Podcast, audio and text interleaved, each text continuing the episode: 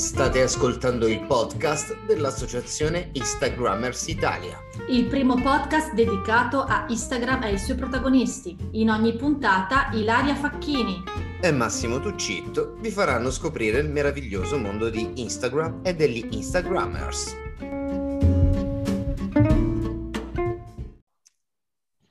Ciao Massimo, ben trovato!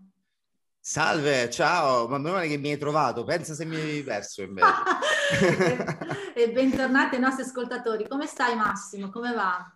Bene, bene, bene, anche questo è un rito, cioè in verità eh, ormai ci ascolta lo sa, anche se io ho tipo 12 costole fratturate, comunque bene Ilaria, sto benissimo, benissimo. sto bene come sempre. Oggi no. Massimo parliamo di un argomento molto serio e che interessa a tutti, finanza e ovviamente Instagram. Con noi eh, da Milano, eh, di origine calabrese, abbiamo Giuseppe Anselmo. Benvenuto Giuseppe. Benvenuto, benvenuto, benvenuto Grazie. in questo salottino qui, benvenuto. di chiacchiere. Ciao Elaria, ciao Massimo. Come va? Bene, oggi Milano fa una decina di gradi meno rispetto a settimana scorsa, ma tutto, tutto bene. Beh, Beh sì. però scendevamo da 26-27, quindi ah, diciamo bene, che per le nostre medie va bene, cioè 16 gradi, 14 gradi è, ma tanto, è, è assolutamente sta arrivando, sta arrivando il, bel tempo, il bel tempo per tutti, anche perché comunque so che ci tiene a precisare che va bene, sì, lavori a Milano, perché giustamente per quello che fai è un'ottima base, secondo me, però eh, ci tieni a precisare che sei di origini calabresi. Calabresi. Calabresi. Suggerita dal pubblico. Pensavo perché si confonde, magari pensava di dove, di dove esattamente della Calabria? Guarda, nato a Cosenza, vissuto a Paola, poi dal 2000 al 2001 ho vissuto in realtà in, in diversi continenti, però diciamo più pianta stabile in Lombardia che poi è la, è la mia seconda casa, mi ha, mi ha, adottato e mi ha dato tante, tante opportunità, però le radici sono, sono quelle calabresi, bisogna certo, ricordare da, da, dove si arriva. Assolutamente. Ma quindi raccontaci qualcosa di te, per chi non ti conosce. Io ho anticipato brevemente che parleremo di finanza, sì.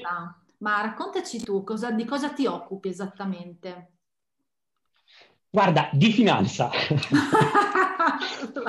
Bene, abbiamo già, abbiamo già, finito la puntata. Siamo, infatti, siamo partiti, basta, finito io. allora, um, io mi occupo di, di, finanza nel settore bancario circa dal 2014-2015. Um, 2015 in maniera più, più diretta all'interno delle banche, sono stato in, uh, prima in una, in una multinazionale italiana eh, che opera anch'essa da, da diverso tempo, eh, e poi come dipendente poi ho deciso di intraprendere la libera professione in un altro istituto finanziario. Um, quello che il mio lavoro è quello di consulente finanziario, adesso vado anche a dirvi cos'è, e dal, uh, dall'anno scorso, 2020, sì, um, ho preso anche il riconoscimento come EFA, European Financial Advisor. Dopo vi spiego anche perché vi sì. faccio una chiosa su questo. Um, il consulente finanziario cosa fa all'interno del mondo della finanza? Si occupa di quella che è la pianificazione finanziaria e patrimoniale di una persona. Quindi arriva Ilaria che mi racconta quelli che sono i suoi obiettivi di vita, le sue esigenze e io la supporto nel realizzare i propri obiettivi tramite gli strumenti della gestione del risparmio, tramite la tutela del suo patrimonio, della sua capacità di produrre reddito, della sua persona e della famiglia, eh, diciamo per chi ovviamente ha una famiglia, lato previdenza, quindi la parte pensionistica, che è quella che eh, oggi forse dovrebbe preoccupare un po', un po tutti noi, eh, maggiormente rispetto al passato, e poi la parte del, del credito, più altri servizi extra perché esigenze, diciamo, uh, più particolari legate all'ambito dell'arte, della, del patrimonio immobiliare e, e via. Uh, di fianco a questo poi c'è un'attività che è una mission invece, quella come European Financial Advisor, uh, tramite l'EFA, che è quella di fare educazione finanziaria. Quindi le persone che si affidano a me come consulente finanziario sanno che ci sarà anche un percorso dove li aiuto a comprendere meglio i meccanismi del risparmio, della finanza e della pianificazione e lo faccio anche esternamente per divulgare quelli che sono i, i principi di una corretta pianificazione. Questo è uh, quello che faccio io durante il giorno, dal lunedì alla domenica. Accidenti, tutte cose che io sono proprio zero. Materia per me oscura la finanza, sono proprio molto scarsa. No, no, ma guarda, interessante eh, questa puntata. Ti aspetto alla fine del podcast. Assolutamente. alla Penso fine del podcast sarò bravissima. In termini di finanza, voglio dire che il nostro podcast parla di, di social network fondamentalmente. Sicuramente l'uso dei social network ti, eh, ti può aiutare, come tutti, a, a, prendere i clienti in primo luogo. Però, dico, se vogliamo parlare di finanza, eh, non so, sono o, o voci ectoplasmatiche che mi, mi suonano, magari si parla di criptovalute, perché cioè, parliamo un po' di tecnologia qui, quindi come fare a non parlare di, di questo? E c'è una cosa che te la tiro lì subito così, eh, che mi ha incuriosito, mh, mm, che ho visto da poco tramite un social network. Eh, il Bitcoin ormai è una, una quasi magia riuscita Anzi, prima ti chiedo tu come... Eh, spiegaci un po', dico sempre, spiegamelo come se avessi cinque anni. Questa è una citazione. Per, Ormai è la tua citazione. Ci faremo le t-shirt. Detto poi a copyright poi si prende, se lo prende il film, quindi eh, non so se ci conviene questo, però è, è, nel film Philadelphia per chi, per chi, gli può interessare. Comunque, spiegacelo un po' come se avessimo cinque anni. Cos'è il Bitcoin? Come è nato? Cos'è diventato? Perché io un po' lo so, però ogni tanto divento come un bambino di cinque anni, scordo tutto. Allora, um, diciamo prima una cosa, che il Bitcoin non è uno strumento che può essere, ehm, almeno dal punto di vista regolamentare, utilizzato all'interno della pianificazione finanziaria. Se tu vai da un consulente finanziario, non è consulenziabile, perché eh, la pianificazione finanziaria si muove all'interno degli strumenti regolamentati e che hanno determinate caratteristiche di trasparenza e di rischio. Rischio in finanza si intende volatilità, quindi il sali-scendi che ha un prodotto. Quindi partiamo da questo presupposto, uh, che è importante perché le criptovalute sono uno strumento um, interessantissimo che si basano anche sul modello, quello della blockchain, che è un qualcosa che è quello veramente rivoluzionario, su cui il mondo uh, graviterà uh, nei prossimi anni. Per capirci, la blockchain, per spiegarla a un bambino che sa cos'è un notaio, diciamo che tutti i registri notarili, ad esempio un registro di un immobile, dove ehm, vengono segnati tutti i passaggi di proprietà di quell'immobile, da quando è nato fino a quando arriva a noi che compriamo la nostra casa, vengono segnati in un archivio. Questo archivio è un archivio che pezzo digitale, pezzo cartaceo, ovviamente perché pensiamo agli anni 70, agli anni 60. Eh, con la blockchain cosa succede invece? Tutto questo viene smaterializzato e c'è una certezza matematica di quelli che sono stati passaggi di proprietà da un, de, de, dell'immobile da una persona all'altra.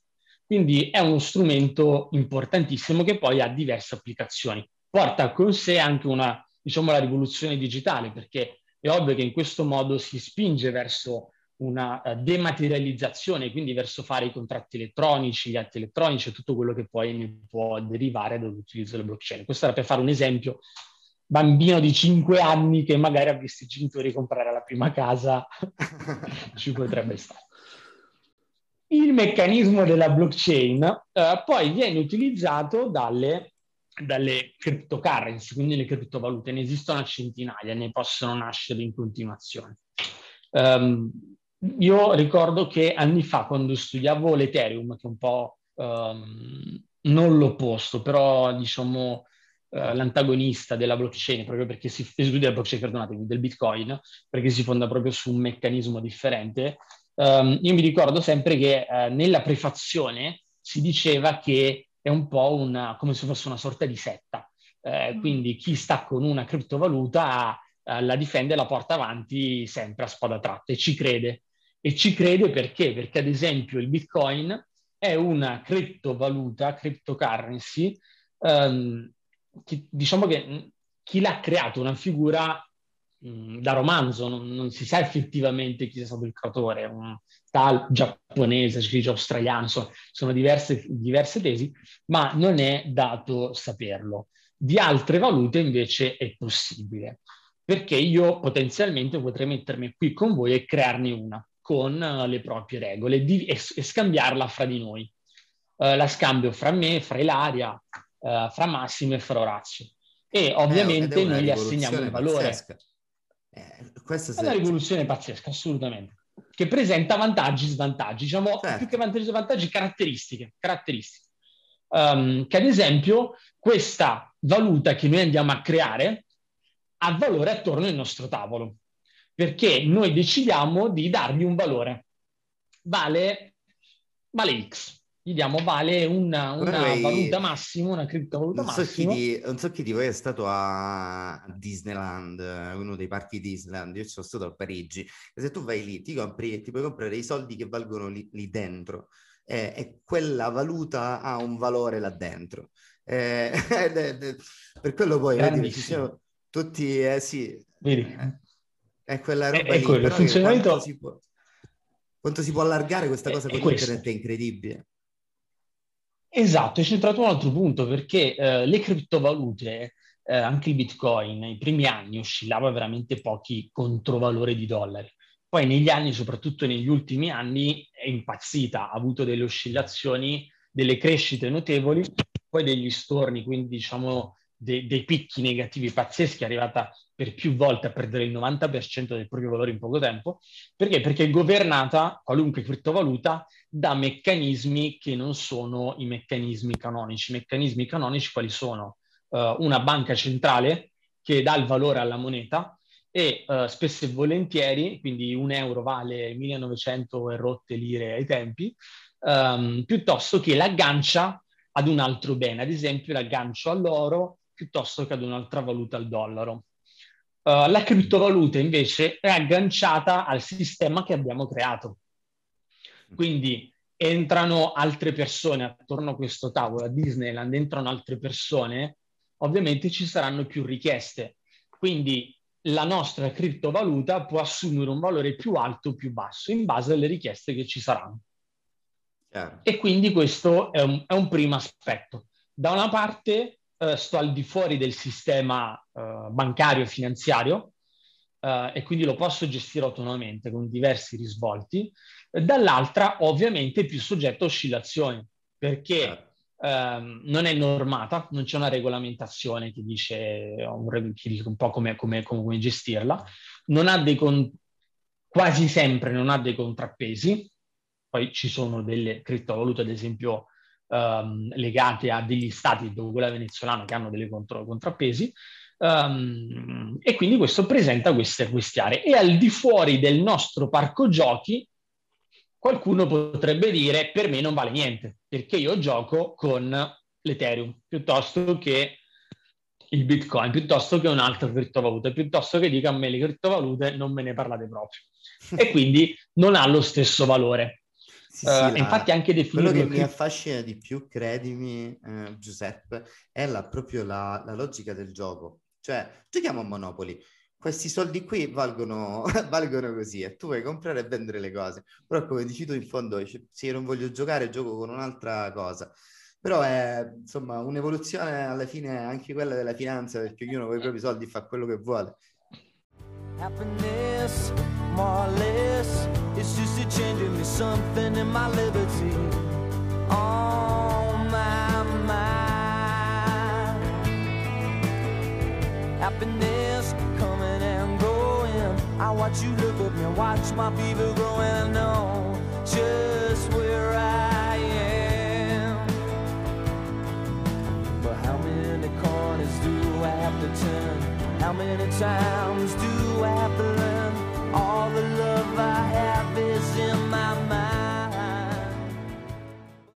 Il sistema è molto interessante, eh, di fianco a valute come Bitcoin, criptovalute, che poi definirla anche valute per me eh, non è totalmente corretto, però ad oggi è così, um, esistono anche delle criptovalute eh, costi- create ad esempio dagli istituti finanziari. Le banche hanno creato del, del, eh, anche loro delle valute più stabili, perché ovviamente non possono avere un'oscillazione importante. Perché questo?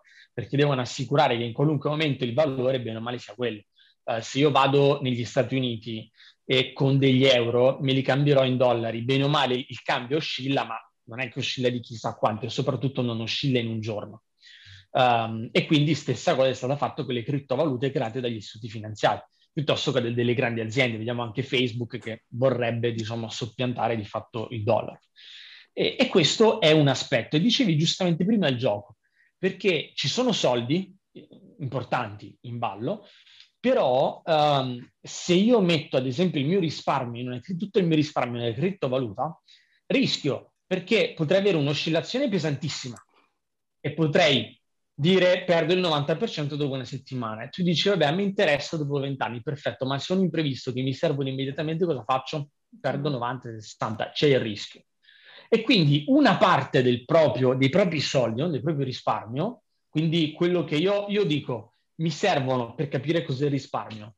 Uh, voglio comprare case e auto fra 10 anni, mi serviranno 100.000 euro. Quindi io metto da parte 100.000 euro in 10 anni, quello è il risparmio tutto quello che avanza lo utilizzo per andare a mangiarmi la pizza, per pagare l'affitto, per giocare, per comprare criptovalute. Quindi è una cifra in più, ma non quella su cui costruisco il mio futuro, perché oggi un livello di rischio troppo elevato.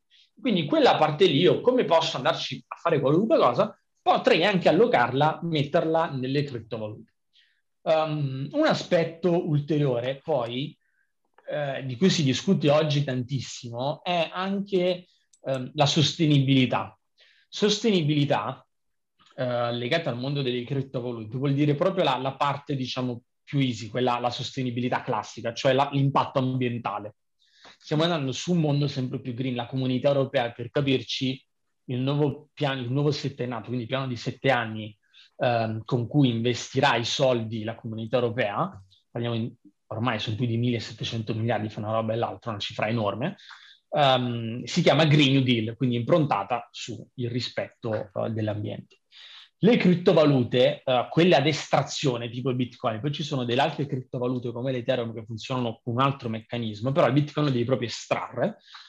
Um, come lo estrai? Tramite dei calcoli, perché devi risolvere degli algoritmi e vanno fatti tramite de- dei calcoli che non facciamo noi a mano su carta, ma vengono fatti tramite dei calcolatori dei computer potentissimi. Um, questi calcolatori oggi si trovano nelle zone uh, quasi diciamo più fredde del mondo, perché abitate più fredde del mondo, perché ad esempio stanno tantissimi in Siberia, eh, in una parte della Cina dove la Cina continua a fare guerra alle criptovalute, però nel frattempo le sta anche sviluppando e controllandole, però, piuttosto che in Islanda. Uh, sono le zone dove si stanno concentrando queste società di estrazione. Lì avviene l'estrazione cui... dei bitcoin, ma tu vedi esatto. che si estraeva prima esatto. loro, adesso si estraggono i bitcoin. infatti hanno... Veramente... Esatto, esatto, è quello. Siberia estrae l'oro. Oggi cosa fanno? Uh, hanno riconvertito i capannoni a gran... è una marea di, di calcolatori, di computer potentissimi um, dove ci sono solo questi computer che fanno calcoli continuativamente. Perché li mettono in questi posti? Almeno Siberia, poi Cina è ovviamente un pochettino la Cina è sempre più difficile da scoprire internamente, quindi sulla Cina eh, abbiamo oh. delle ipotesi, però la realtà sulla Cina, boh. Islanda invece è abbastanza semplice, anche lei. Poi perché stanno lì? Uno, perché ovviamente questi, immaginate questi capannoni enormi, una, una, un capannone industriale enorme, quindi una roba distesa, più grande meglio è, che fanno calcoli, producono una marea di calore e anche richiedono tantissima energia. Per capirci, l'estrazione dello scorso anno dei bitcoin è stata richiesta all'incirca uh, la stessa energia che consuma l'Argentina. E richiedono appunto tantissima energia. Quindi se la produci mh, mm, in Italia, per dire, uh, tramite la corrente elettrica, ti servono almeno, almeno, almeno 10.000 euro per bitcoin eh, e quindi una cifra enorme. In posti come la Siberia, l'Islanda e alcune zone della Cina, eh, puoi utilizzare delle forme di energia alternativa, eh, puoi utilizzare ad esempio la, la, le, le, i flussi di acqua, o l'energia solare, ma ancora diciamo, non è così potente. E, ehm, e, quindi vengono un po' stili sia perché ci sono queste forme di energia alternativa che fanno sì che io li estraggo a basso costo, è un po' come il cibo che do al minatore della, che mi estrae l'oro, eh, stessa cosa, e, e, poi hanno delle temperature bassissime, quindi fa sì che i calcolatori Certo che vento surriscaldamento, surriscaldamento cioè sono, sono calcolatori diciamo importanti, che... cioè un capannone dentro un PC, cioè solo una serie di PC. Diciamo che la ventola sarebbe talmente enorme che ci porterebbe tutti via, quindi si utilizza il fatto che in Siberia si sta a meno 40 certo. gradi.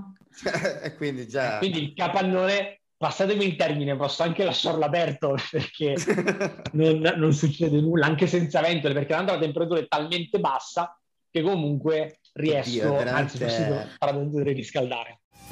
Don't call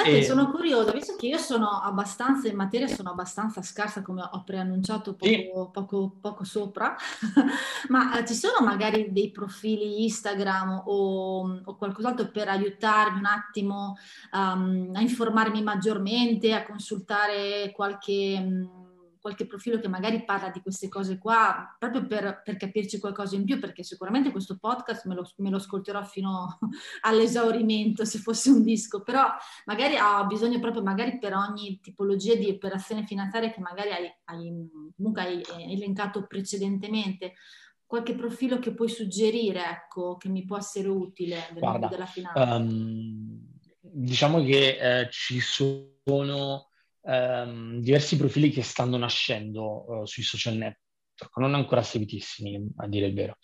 Uh, ci sono poi quelli diciamo di parte che ovviamente ti fanno la battaglia sulla loro tematica. Uh, però diciamo che se si vuole rimanere in maniera oggettiva ehm, e che fa spesso approfondimenti sia di pianificazione finanziaria che anche finanza particolare, non alternativa, ma diciamo diversa, un branco della fintech come potrebbe essere con le criptovalute, eh, io consiglio uh, quello del sole 24 ore sicuramente, ah, perché è quello diciamo più istituzionale. Certo. Uh, ce ne sono altri che però sono ognuno a spada tratta propria. Poi io sul mio profilo uh, sto iniziando a pubblicare sempre più delle pillole legate alla pianificazione finanziaria. Sì, infatti ho notato. Infatti. Stavo pensando di farlo anche, sì, le, le metto, poi uh, e qui penso che Orazio mi bacchetterà, quindi presto andrò da lui per, per rivedere anche la, la, pubblicazione, come viene fatta proprio visivamente, um, perché uh, come me altri consulenti finanziari stanno iniziando a fare questo. Uh, ci sono poi società di altri tipi di società, però sono tutte pro domo propria.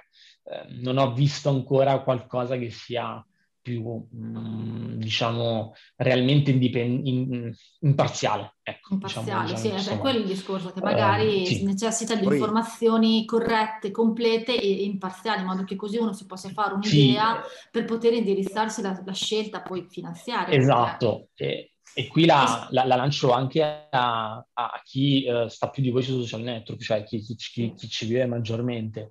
Uh, sarebbe bello anche creare proprio dei podcast del genere dove e anche dei, dei un, un, network di profili uh, dove si può fare approfondimenti su pianificazione finanziaria, che è quello che oggi serve agli italiani, perché ricordiamoci che uh, noi se ci va bene prenderemo il 35-40% come pensione del nostro ultimo stipendio, Già. quindi vuol dire che è la media l'età media di vita si allunga, quindi vuol dire che dovremo vivere tanto tempo con maggiori spese ma con meno soldi certo. e quindi sono tematiche importanti uh, e poi anche quelli legati più alla fintech.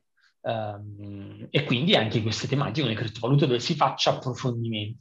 Solo che sono tematiche anche abbastanza complesse. Tu considera che io su, uh, su LinkedIn um, stavo, volevo postare una pillola che poi avrei postato anche su Instagram sulle criptovalute che non attengono il mio settore, però ovviamente sono appassionanti ehm, e comunque la, e la gente li richiede eh, di informazioni, ma eh, anche volerne fare una sintesi me ne sono uscite fuori 12 pagine. Eh e quindi bisogna anche poi uh, sintetizzare e estrapolarmi perché sì, ti posso dire una cosa però, diciamo sfrutto, che... sfrutto anche, anche, te per, eh, per, ricordare perché siccome in Instagram soprattutto ma tutti i social network sono pieni di, di tutto tipo, io lo dico, te lo dico francamente, cioè la gente che fa trading diventa veramente, veramente a volte molesta su Instagram sì, per, per, l'insistenza e, e, non fa una gran figura, quindi diciamo di affidarsi a gente un po' più seria e preparata perché poi si gioca veramente con i propri soldi e, e fanno molta parte del proprio presente e del proprio futuro. E ci sono questi esatto. qui che veramente con qualcuno ci ho interagito perché sono un burlone e quindi ti ho, dato, ti ho, dato, un po' di corda e loro ti fanno credere che cambi la vita, che hai fatto l'investimento più intelligente del mondo con, perché tutto il meccanismo, poi se tu li stimoli un po' capisci che loro non capiscono niente di quello che stanno dicendo, quindi insomma st- stiamo attenti e rivolgiamoci a gente seria. Ti dico una cosa su questo, io ogni tanto diciamo um faccio campagne anche relative alla tutela dei consumatori. Mi è capitato di farle anche con il reparto di Consob che si occupa della tutela dei consumatori. Eh, queste piattaforme, solo l'anno scorso, ne sono state oscurate 230. Um, ehm, e uh, anzi, vi un'altra cosa su questo, 230, e considera che spesso e volentieri si entra su queste piattaforme attratti da facili guadagni, dove però non si guarda uno alla liquidabilità, cioè io mi, mi viene detto che ho guadagnato 100.000 euro, come faccio a liquidarli? Tramite un passaggio che va dalla Lituania, da Hong Kong, da Singapore, da Malta, dalle Bahamas, tutti società dove poi voglio vedere se ci sono problemi come vai a, a, a riscuoterli, ovviamente esatto. poi vengono messi lì perché non vengono riscossi questi soldi. Poi queste piattaforme si basano su un trading che non è il trading vero, eh, ma sono dei pezzi di carta a cui io do un, un valore, ma al di fuori di quella piattaforma che pezzi di carta non valgono nulla, prendo l'azione di Amazon con 100 euro, ma Amazon vale boh, 2.000, 3.000 dollari, quello che è. Mm. Con 100 euro non ce li comprerò mai l'azione di Amazon, ma da comprare un pezzo di carta a cui io do quel valore, ma quel pezzo di carta fuori non vale nulla. E quindi questo um, fa sì che eh, io metto lì soldi e molto probabilmente in quelle non regolamentate seriamente li perdo. In quelle regolamentate eh, e qui eh, ce n'è anche una molto onesta, Toro, che è anche una delle più grosse al mondo, regolamentato, cioè, che sono, diciamo, lo fanno a, ad un livello eh, importante. Um, crea anche sempre, ti fa vedere un disclaimer, cioè ti dice investi con noi, bellissimo, tanti guadagni, eh, però considera che, non ricordo se all'80 90% dei casi, perdi interamente il capitale, basato sulle statistiche di chi normalmente fa questo. Perché? Perché il trading è una cosa bellissima. Io da consulente finanziario non la faccio, um, e che un risparmiatore, poiché risparmia i soldi per il proprio futuro, non può fare perché ci sono delle regole nel trading delle, delle velocità di meccanismo e un pelo sullo stomaco che ti serve nel reagire ai momenti positivi e negativi di mercato che un normale persona non, non, può, non può fare, non ha né il tempo né le capacità da dedicare. E questi strumenti, come anche le criptovalute, in Italia, insomma, o meglio, bisognerebbe un giorno regolamentarle e limitarli soltanto alla clientela professionale o istituzionale, non al risparmiatore, Confermo. che non ha le capacità per capire uh, le competenze di trasparenza, di liquidabilità degli strumenti, di come utilizzarli, quanto metterci, e si fa parlare facili guadagni. Se fosse così facile guadagnare soldi in maniera esponenziale, sarebbe bello, però... Sono, eh, ma, vabbè, ma è perché è il... Um cioè, mm, sempre lì, chi c'è voglia di giocare un po' e chi magari è, cioè, pensa di saper fare una cosa... Cioè, io sai, io credo che no, tutti potenzialmente possono fare tante cose bene, però ci vuole tanto studio, quindi non è che tu arrivi, scarichi un'app e sei un consulente finanziario in grado di gestire gli investimenti e roba del genere. Cioè, bisogna anche, insomma, ammettere un po' quello che, quello che si è e quello che tu si sa fare. I propri limiti, um, sì. Faccio annualmente circa 460 ore di aggiornamento professionale eh, eh. per gestire il risparmio. Eh, e, e, quindi potrei fare tranquillamente trading il resto, ma ci avrei le competenze volendo, ma non mi metto a farlo perché assolutamente mh, eh, contraria a quella che, la, o meglio, non, non adatta a quello che, che, è il risparmio. Cioè l'area di rischio è troppo elevata e va fatta da persone consapevoli. Benissimo certo. chi lo fa per professione, l'appassionato che diventa professionista e dice faccio solo questo di mestiere, va benissimo, eh, ma non nelle mani di tutti. Quello assolutamente, tipo non sarebbe uh, per me, perché io già sono una magra risparma- risparmiatrice, avrei bisogno proprio di avere tante nozioni in più per riuscire a metterli un po' via i soldini, ma lo shopping, eh, lo shopping. Sì, guarda, io, mentre pensate alla domanda, ti dico una battuta su quello che hai detto. La finanza comportamentale, che è quella che bisognerebbe adottare quando si fa risparmio, non più o meno 10 o meno 5 euro, quella è l'ultima cosa. La finanza comportamentale, sostanzialmente se tu inizi a mettere da parte 50 o 100 euro al mese, vedrai che anche se fai shopping spenderai di meno e ti abituerai in automatico. Hai ragione, hai ragione. Una sorta di, di accumulo, di piano d'accumulo mensile Esatto. Sì, sì, no, hai ragione, esatto. hai ragione. Infatti. Vivrai adeguatamente con la cifra che, che rimane. La, quello che serve nel mondo del risparmio è la finanza comportamentale e le corrette strategie nel medio e lungo periodo mi devo un po' vai, vai, vai, ehm, limitare nelle spese e sapere che comunque ho il classico mio mucchio, devo fare un po' la formichina. Metti già via. Esatto, devo oggi, fare la formichina. Abbiamo fatto una, devi levare dal esatto. abbiamo fatto una puntata, una puntata strana. Con, una puntata molto puntata, tecnica, interessantissima. Sì, con eh, diciamo un argomento anche delicato. Eh, sì, delicato, importante, eh, diciamo così allarghiamo la, la community di Instagrammers anche a, a qualche altra nozione, che, perché voglio dire, noi qui solitamente parliamo di, di, viaggi, spostamenti, anche quelli comunque, Bello. diciamo, econo- nell'economia domestica bisogna considerarli. Assolutamente. Esatto. Nella finanza domestica bisogna considerare Prima il budget cosa. vacanza, quindi ci sta, tutto, tutto, tutto arriva alla fine si riduce Bravo. tutto alla finanza, bisogna sempre andare a, eh, a dico, questo. Così, ultimo, ultimo minuto, tipo in un, in un risparmio eh, a un Vai. risparmiatore sì. medio, eh, che percentuale sì. secondo te può, mh, gli consiglieresti di mettere per la vacanza, per il viaggio, per andare a vedere qualche bel posto? Guarda, uh, io ti, ti partirà al contrario. Quello che non avevi calcolato, che devi mettere, leva quello che devi mettere da parte per la pensione, leva quello che devi mettere da parte per i tuoi obiettivi, quello che rimane, che siano un euro, che siano 10.000 euro, spendilo, divertiti, consumale, manda avanti l'economia, così cresce, cresce anche quello su cui investi. Um, quindi pensa a quello e, e poi al, a, a, quello da mettere da parte. Considera che le vacanze hanno un effetto sicuramente importante vanno fatte perché hanno un effetto anche ristoratore a livello mentale, psicologico di stress, eh, però per non avere uno stress più grande dopo eh, parti dalla previdenza e poi metti da parte anche per la vacanza, va benissimo, eh, ma parti da, da, da, dal, dai tuoi obiettivi e poi quello che avanza spendilo tutto, non lasciare un centesimo, compreso la vacanza. E quindi farai la vacanza uh, da 10.000 euro, da 1.000 euro, da 500 euro e se vuoi fare una vacanza, puoi fare quella da 500 euro, ma ne vuoi fare una da 2.000 euro, metti da parte due soldini in più per arrivare alla vacanza da 2.000 euro. Noi ti ringraziamo tanto Giuseppe, ricordiamo, ricordiamo, i tuoi A contatti su, um, su, Instagram, lo trovate sì. eh, cercando ANS87, giusto, corretto? Esatto. Noi chiudiamo, chiudiamo, sempre con uh, un viva, vero Massimo? Diciamo un, un, viva Instagramers Italia, così, perché ricordiamo il podcast di Instagramers Italia, ormai siamo evoluti, anche la finanza. Quindi uno, due, tre e viva, viva Instagramers Italia. Italia. Viva Instagramers Italia. ciao, a presto. Ciao, ciao. ciao grazie. Ciao, grazie. Ciao, ciao. Grazie. ciao. ciao.